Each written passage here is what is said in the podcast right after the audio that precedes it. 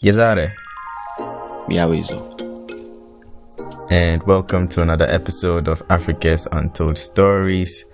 Episode, I don't know, I keep trying to remember, but I episode no something, Wow. episode something of um, season three of Africa's Untold Stories. Um, we have we have unfortunately missed a um couple of weeks for the episode, mm. and that is Yes. due to a certain someone taking a sudden Entirely vacation. my fault. Please. I Oh, good, it. excellent, Entirely my So- fault. I would admit that. excellent. So, um, yeah. Mm. So now we are we are making up for that with this first episode. Mm. Yeah. All right, so this story better be worth the the ex the excess weight of furry. we'll find out. We're leaving it We'll for him out, to I take guess. over. So, Oh man. Serum, you're up. Yeah. Okay. So, um, this time we are bringing the story with a female mythological hero in the foreground. We usually don't have many of those, so I at least I hope this makes up for the wait. And and so this episode is going to be about uh, a character named Lunja from Amazigh folklore. Mm-hmm. Yes, she's also known as Nuja in some other accounts. But yeah, we're talking about Lunja today. Okay, so just a brief background on the Imazighen. That's the plural of Amazigh. Um, uh, indigenous people group of North Africa, um, primarily in Morocco, Libya, um, Algeria, and Tunisia, with some populations also in Niger and Mali as well. Yes. So those are Yeah, the okay. Imazighen for those of you who are not sure. We've done an entire episode on them, so you can check it out for more Yeah. information. I was about to say we've, we've mentioned them a lot. here, so- Yeah. So but that's good. yeah, you're up. It's a good recap for the the people who are new. Yeah, yeah. Yeah. Okay, so yeah, so Hep, this particular tale, apparently it comes from, like mostly, it's mostly around the Morocco side of people. Mm-hmm. like you mentioned. Yeah. The list of countries. Yeah, this one, this one uh, looks like it's from Morocco. So let me just jump straight into it, and then we we we talk about everything else later. So Lunja is is described in some accounts as a like a trickster hero, and we'll find out why. I mean, I, mean, I guess she does do a few tricks, but I think she's more or less like a very intriguing and complex character. So first off, she is most popularly known. Okay, no, not one of the things she's most popularly known for is being the daughter of an ogress, which is like the female version of an ogre, right? Mm-hmm. And yeah, so she's she's known for being the daughter of an ogress named Teriel. In some versions, the ogress is referred to as Thamza. Right? And the depending on which version you get, also let me warn you, there are so many versions of this story that I just like picked one version. Like you know how it is Yeah, with yeah. mythological Yeah, yeah. folklore. Yeah, yeah. Exactly. So yeah, so so but the the thing about the thing that makes her unique is that when when you mention an ogre or an ogress, you imagine a ugly, repulsive creature straight away, right? But then being the daughter of an ogress, she was like in stark contrast contrast to what her mother looked like. She was a very beautiful young lady. So essentially, essentially, um, her mother was Fiona after um, Shrek saved her, and she was Fiona before Shrek Yep. saved her. Exactly. Let's go with that. Nice, nice. Let's go with that. Yeah. And I mentioned I mentioned that the two versions I, I've been pulling from, they either refer to the mom as Teriel or Thamsa. Yeah. And actually, yeah, I'm, I'm going to be talking mostly about the one that refers to the mom as Teriel. But I snuck in the Thamsa one because I think you would find something interesting about the the circumstance surrounding that. So yeah, let me not waste any time. So let me give you a little bit about who her mother is, right? And how she became the daughter of of of the ogress. Mm-hmm. So the versions that refer to her mom as Teriel, they describe Teriel, and this is mostly from let me even acknowledge this before we go on this. It was very hard to come across the story. Most of what I got was from like a Reddit thread, which I'm very grateful for. Let's just go on. Who Reddit? So, yeah. God bless the people over there. So, Teriel is described as a very powerful sorceress and a cannibalistic goddess, as well as a dangerous ogress. So, the way, and it's, it's, it's really weird, the way they describe ogresses in that particular account, it sounds like the ultimate feminist back in the day. like, uh, for real. For real, because according to that, according to that account of mythology, right?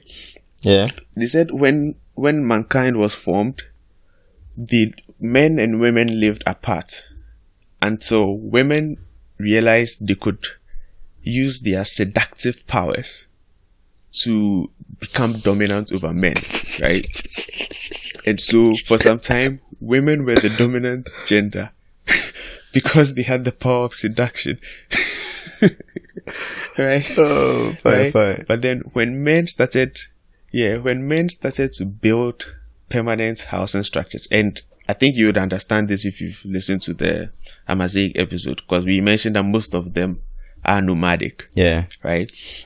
But then from that, it sounds like when they Well- start well, switching actually- to actually- more permanent, Not most of them are nomadic. It was the Tuareg that oh yeah, are. some of them, yeah, some of them. some of them are nomadic, yes. But it looks like when they started, when the ones who adopted the more permanent household, like a, uh, like stone structures and more permanent, Yeah.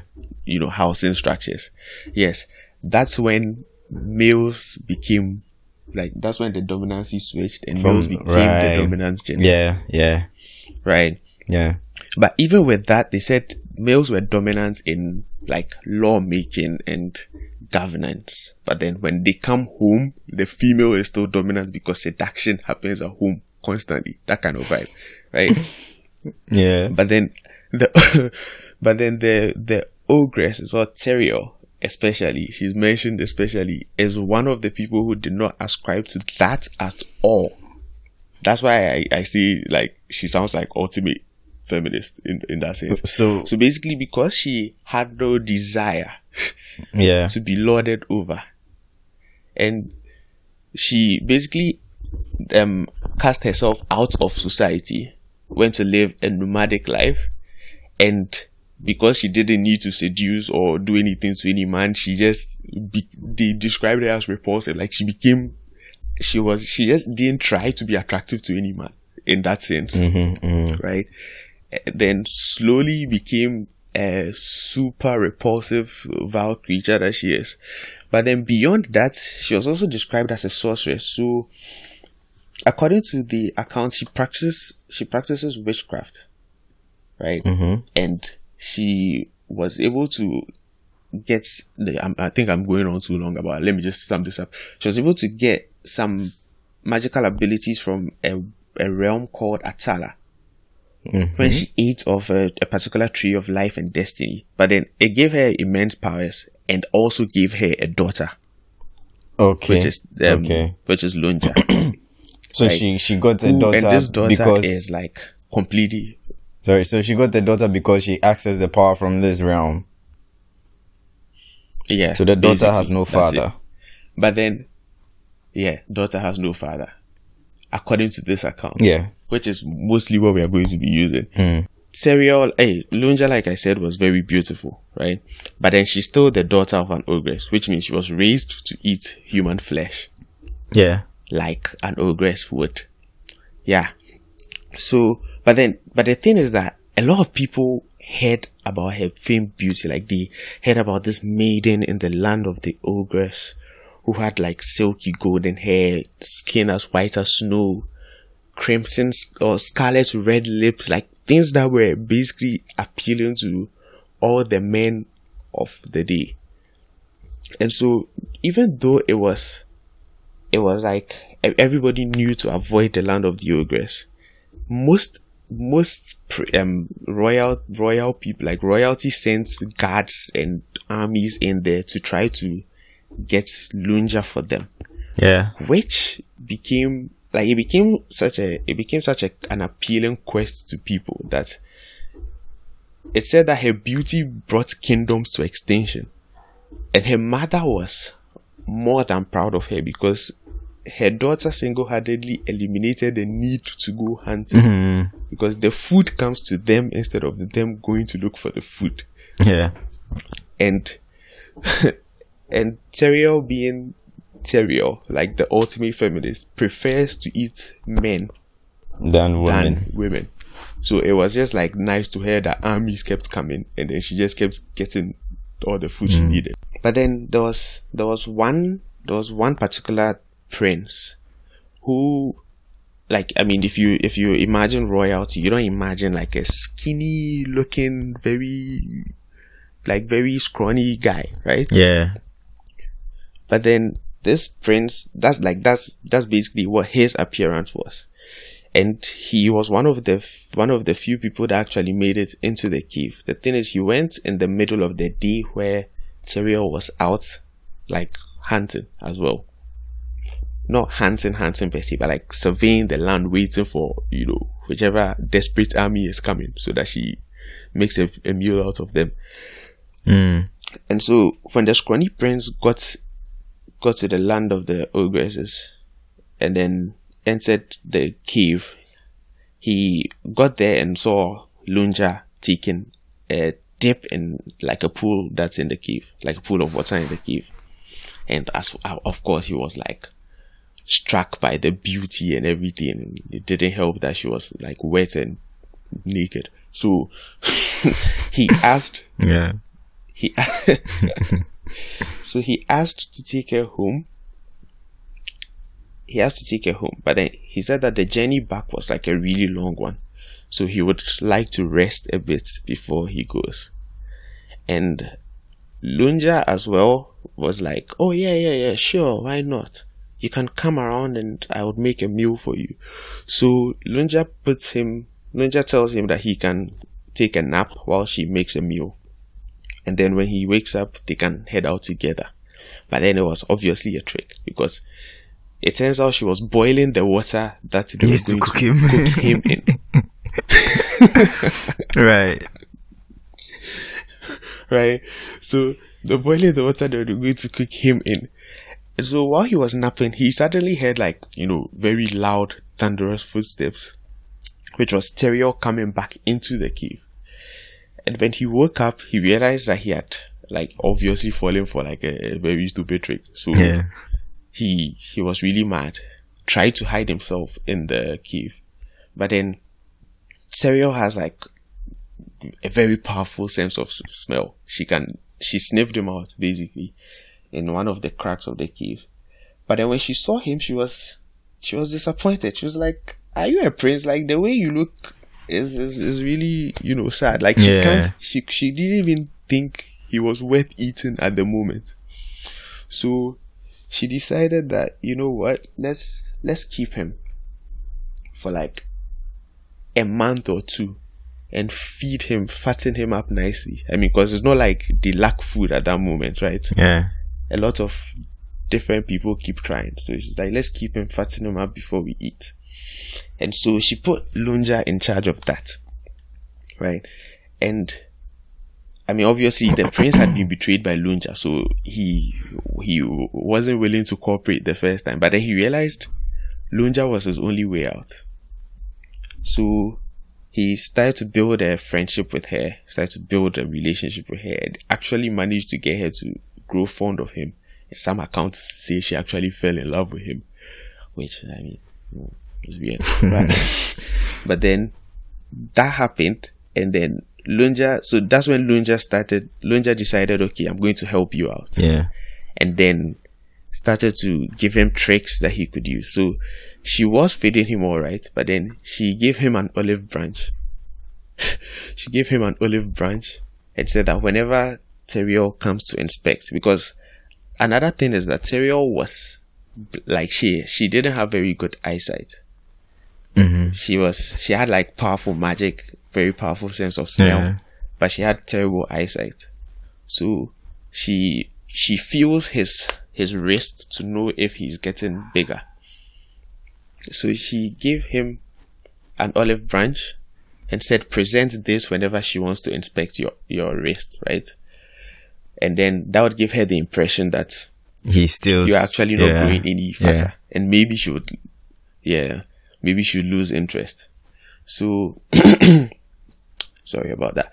So, when Teriel kept inspecting and realizing that this guy is just not gaining any weight, she's like, so disappointed. She's like, okay, you know what? Let's just eat him anyway. So, you, tomorrow, we'll just boil him and eat.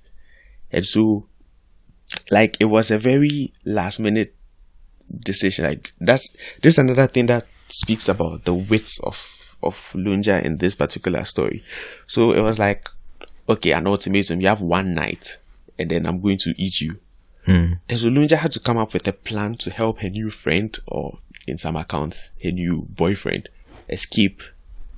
And so she drew up this. She drew up this whole plan of making the the animals in the cave begin to ble- um, begin to make noise.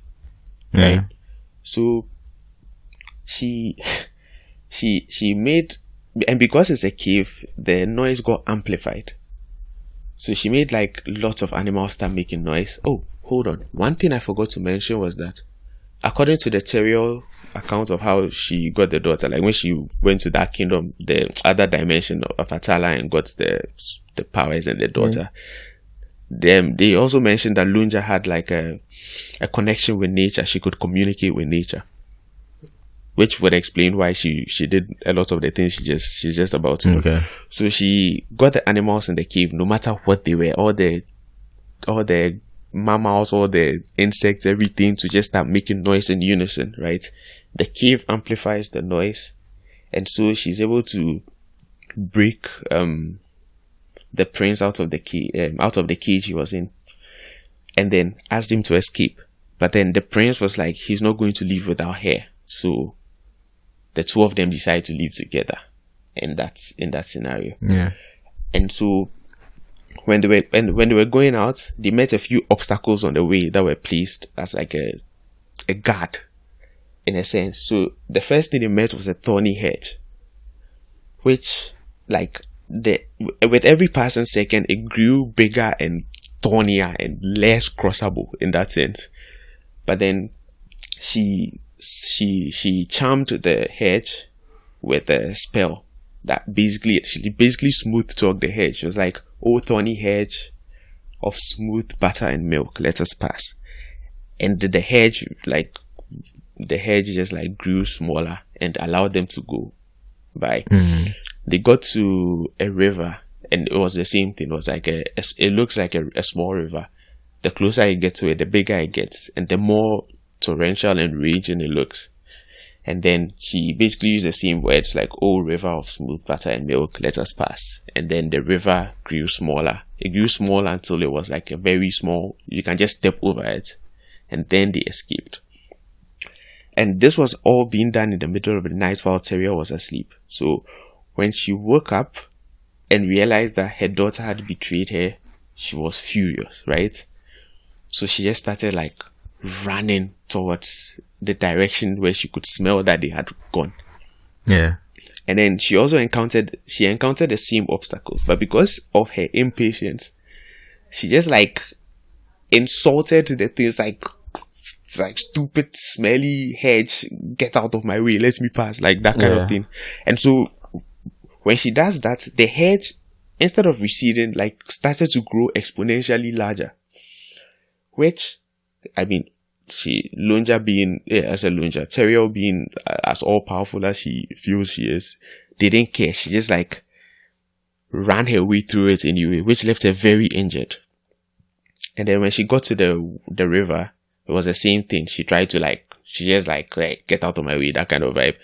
And the river grew bigger and more torrential. So when she tried to cross it, it sort of washed her away. And the and uh, so in her last in her in her dying moment or in the moment of her defeat, she sent a curse the way of the the the, the new couple that just as she has been betrayed, Lunja is going to be betrayed as well in the realm of men.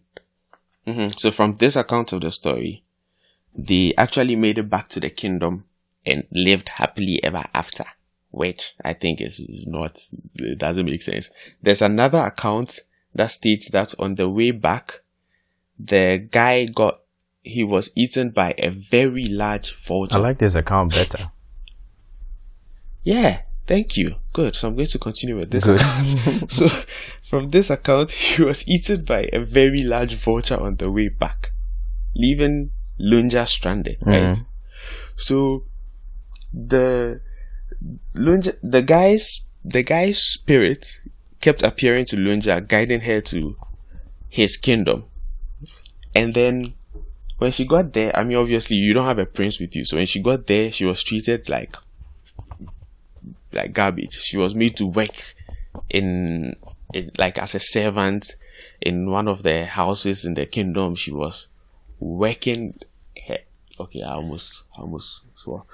she was working a lot.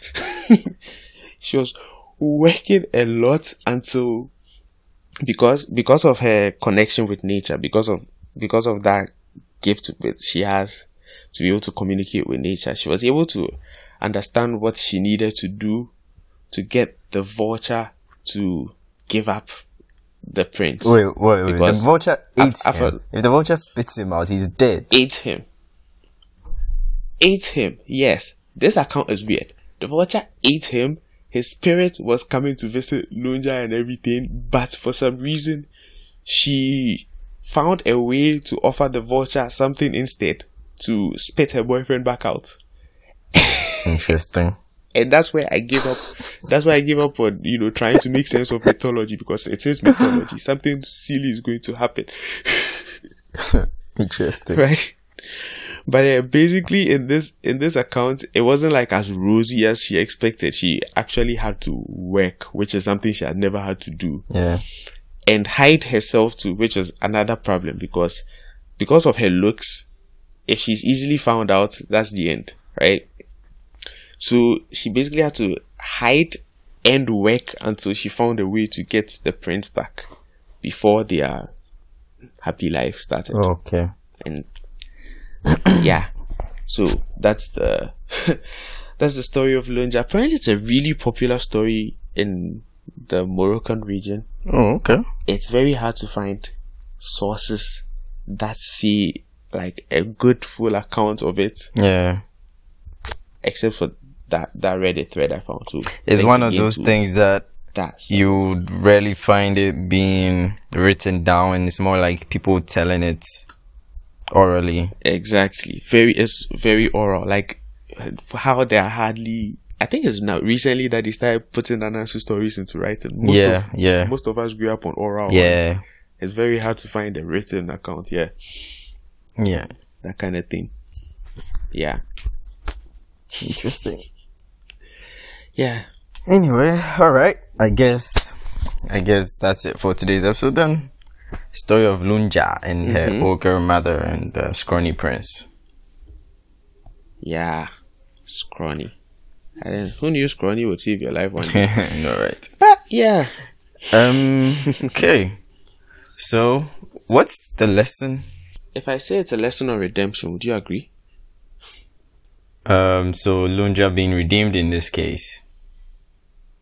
Okay, yes, that's fair. She went from tricking people to being eaten. Yeah, that's fair. To be eaten. To yeah, know, her, using her wits to get them out. Yeah. Okay, good. A lesson of redemption. All right. Okay, mm. so I guess that's it for today's episode on Africa's Untold Stories. Yeah.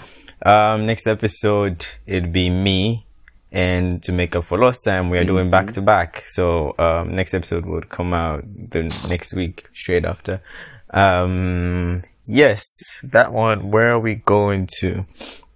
Right now, I'm thinking of not going to one particular portion of the continent to more than one. So, Ooh. yeah, we'd see. Anyway, um, Mm. yes. Okay. Do remember to follow us on Instagram at Africa's Untold Stories and on Twitter at That's Africa's underscore untold S. and like and share the podcast as well and share the stories. Mm. So we we we like that. Yes, encouraging numbers. Send comments and reviews. Yes, good. Yeah, all of mm-hmm. those things too. It's good encouragement. All right. So mm. thank you, Really good. thank you for joining us, and um, till the next time. Peace. Peace.